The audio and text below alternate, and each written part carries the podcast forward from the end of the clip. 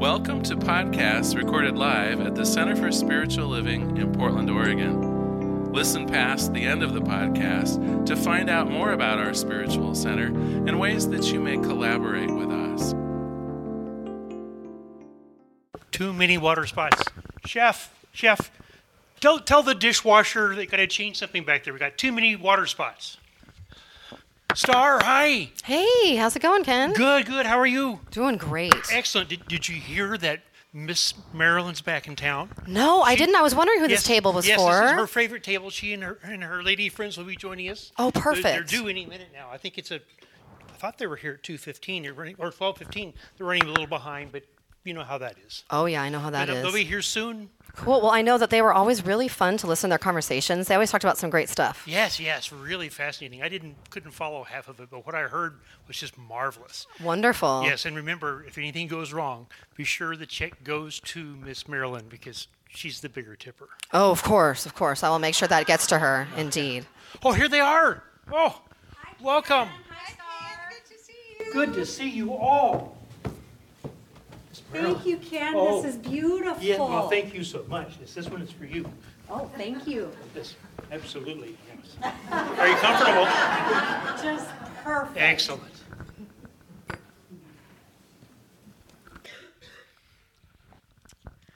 So, Marilyn, it is so good to have you back in Portland. Everybody's so excited. And Nancy wanted to join us. Oh, remember Nancy? Of course. Yeah, it's been since prac training that we've had a chance to catch up together. And boy, prac training was intense, wasn't it? We did a lot of good work, and we worked through a lot of crap. And I don't want to use the word crap. Stuff. Thank you, stuff. Stuff is fine, but it actually is more than that. But that's okay. So, do you remember anything in particular that was really important that came up for you during that time? Oh, do I ever. One of the things that I remember hearing so often is that in Science of Mind, it's important that we look for the good in all things. And what I discovered was that included communicating with my ex. When I purchased my car, I just felt so free. I felt like I was leaving the remnants of my divorce behind me. I felt like I was standing strong financially on my own two feet, and it felt so good. It was like freedom. Well, 3 days after I purchased my car, I received a call from the loan officer. She quickly informed me that everything was okay with the loan. However, she said, I have an inquiry. You listed you were renting. What are you doing with the property that has the two mortgages on it? And I said, I think you have the wrong customer. I don't own any property. And she said, oh, no, it's attached to your Social Security number. It's the loan is in your name. And I said, well, what are the names of the loans? As soon as she told me, I knew they were attached to the once-upon-a-time dream house that my ex and I owned, which in the divorce settlement, I gave up all claim and all financial responsibility to. So it did require communicating with my ex. The first communication was very calm, very smooth, and I went, oh, this is lovely. This is going so well. This is going to work out. Well, as soon as the topic of who's going to pay the fee for having my name removed from the mortgage came up, all the stuffed resentment and anger on both of our parts surfaced, and things got really ugly. So much so that I showed up on a Saturday morning wearing my red cowboy boots to a woman's book study, and I said, I'm so damn mad, I just want to kick him where it hurts. So practitioner in training, right? That's the behavior of a practitioner. And then I came to prac training that following Tuesday, and Reverend Sharon reminded me, she said, Marilyn, always remember the thing is not the thing. She said, what do you think is really going on here? Well, in my wisdom self, I was like, I don't know. And I will always remember the kindness and compassion that flowed through her eyes when she said, "Oh, Marilyn, yes, within you, there is a part of you that does know. Check in with your wisdom center. Ask for its guidance." When I left that night, as I was driving home, the answer came through. I felt powerless.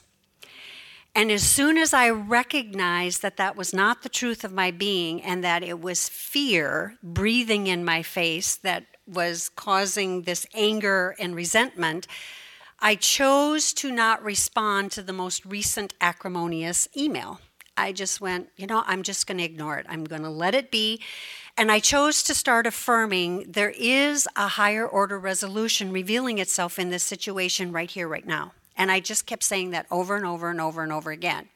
And what happened was my heart center started opening up. And as my heart center started opening up, I could feel a different response to the email formulating. So when I sent my response, it was a different communication pattern. And what I received back was a different communication pattern. And what I found out was information about financial devastation in the wake of the divorce, and I was moved to compassion for myself and for my ex, and that switched everything.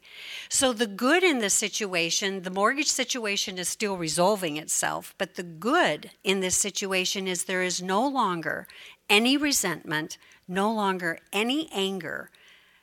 I am at peace. The key to creating a bigger and more expansive life is to recognize that the anger which surfaced about finances wasn't the thing. The thing was choosing to feel powerless, which is not the truth of our being. Ernest Holmes wrote, "Through spiritual discernment, we see that we have within us a power which is greater than anything that we can ever contact, a power that can overcome every obstacle in our experience and set us safe, satisfied, and at peace, healed and prosperous in a new light and in a new life." The healing process isn't always easy. We must allow our hidden, repressed emotions, sometimes referred to as our shadow, to reveal itself in order for healing to occur. Through acceptance of our entire self, we embrace self-love. With self-love, we can use our inner power, the divine creative process, to expand our good in ways that are highest and best for all concerned. So Nancy, you were so gracious as I was walking through that situation. Do you recall some of the situations you were looking at or the stuff you were looking at in practitioner training? Well, my stuff is from a long time ago. So I was born into a father-knows-best family, well-respected, 4 superstars, big shots in a small town. And I just knew I had to keep up with everybody, so I assumed that I would be kicked out of the family if I didn't perform. So that wasn't true, but I never felt good enough. I needed to be people pleaser. I felt shame if I had to ask for help. I knew I was supposed to be self-sufficient. There was just all of that. So I was a good girl and stuffed it all inside here. Religion wasn't a big part of our family at that point. It was kind of a Jesus loves me thing, and that didn't really resolve much. So I was generally successful in my career growing up and all, and I worked hard and I just did it all, and because I thought you're supposed to.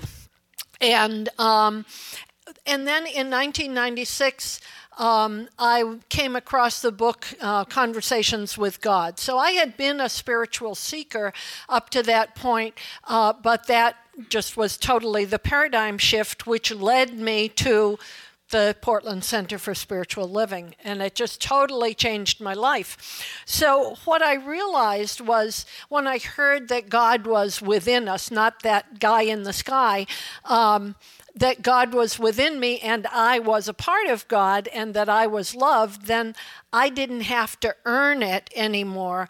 It wasn't about doing stuff. It was about being.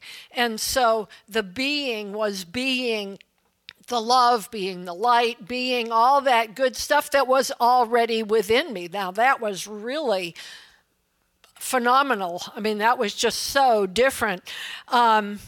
So at this point, coming into Science of Mind, it's just really affirmed that every time I know that my job is to be the love, to be the light. And I still do stuff, but that's not what fills my heart. So that's where I am today. What a relief. This was a case of mistaken identity. It appeared that self-worth and self-esteem were the driving forces in Nancy's life, doing everything in order to be worthy of love. But the truth is, as Reverend Larry says every week, go within to that altar of the Most High and know that you are loved, that you are loving and love itself. We have to get rid of all those old scripts that may say that you have to earn it because it is really done to you as you believe. So, Annette, I bet you've had a few experiences through all this. I have. I've had quite a few experiences. And one of them comes to mind, and it actually started before practitioner training. So I also grew up in a family where we were taught that life is really hard, that you really have to work hard to get ahead. I was taught there's never enough money. And whenever I wanted something, oftentimes I was told, we don't have money for this or that or the other.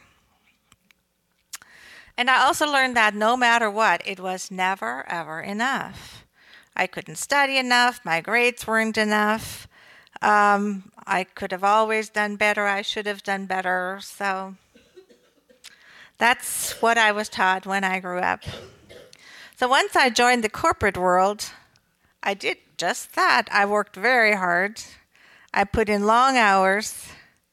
I didn't get a lot of recognition. It was very, very scarce. And sometimes when it was time for my review, I was even told that I should work harder and that I should get more clients and close more transactions.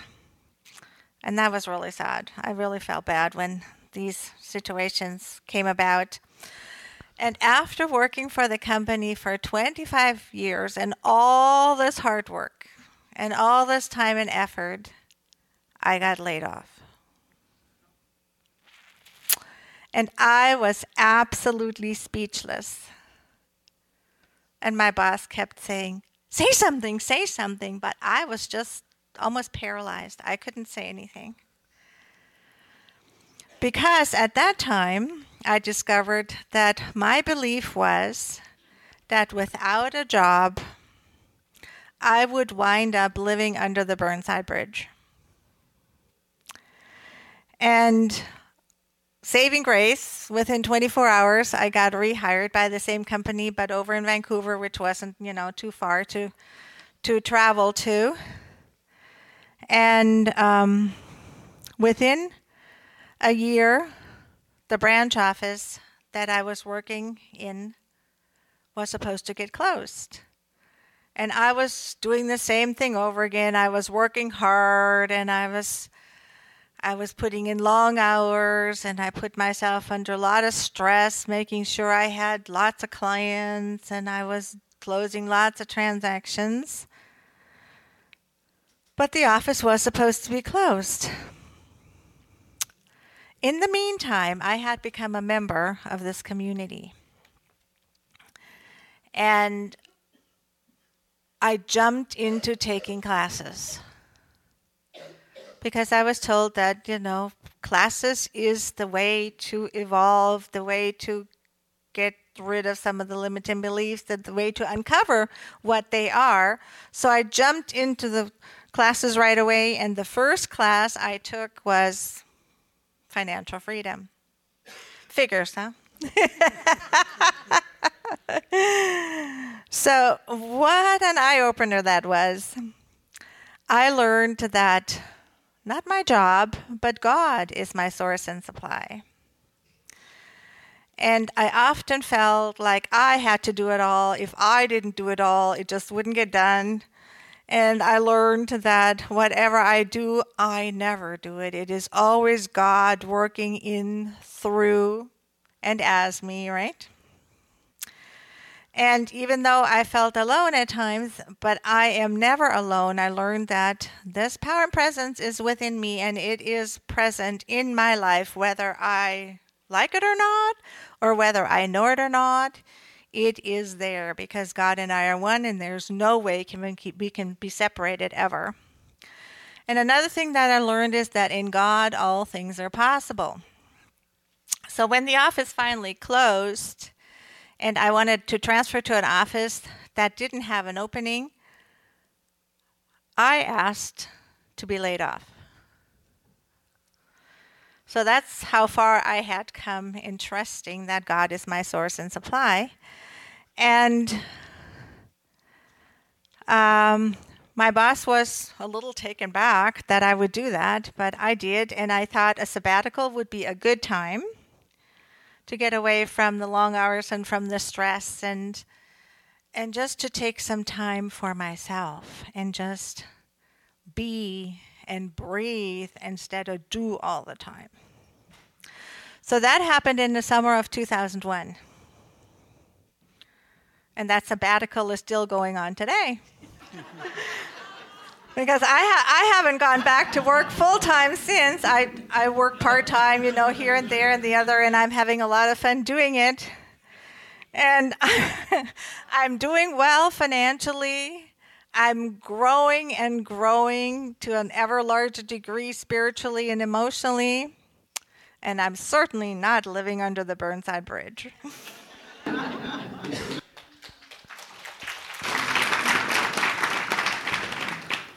So Annette's story, which she was kept telling herself, is that she had to work hard for the money, and that it was her job that was going to be her source.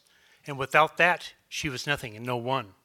But we know the truth that creating a bigger life comes from recognizing the power and the presence of God, and God as being your source and supply.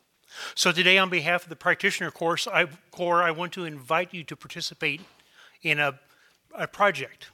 Each of you will have the opportunity, we trust we'll have enough spaces for everyone, to participate in a 30-minute get-together session, one-on-one with the practitioner, to take a look at your life, to hear your story, whether it's a his story or a her story. It's not the truth of who you are, and that's the key. The thing is not always the thing, and for many of us, we get confused about that. So please participate, see a practitioner in the back, and they will find a time, an opportunity for us to say that you are the gift of the world. Thank you.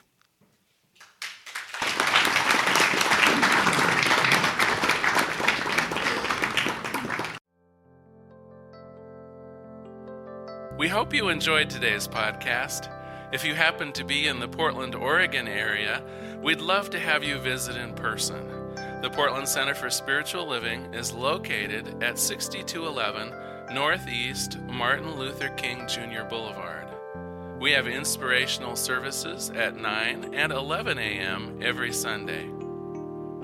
Our mission is to open hearts, ignite minds, and to make a difference. If you'd like to support our center and its podcasts, you can donate online at www.pcsl.us/donate. Our website is also the place to learn more about what's going on at the center or to contact us. Allow us to become part of your extended community. Wherever you are on your spiritual journey, you are most welcome at the Center for Spiritual Living.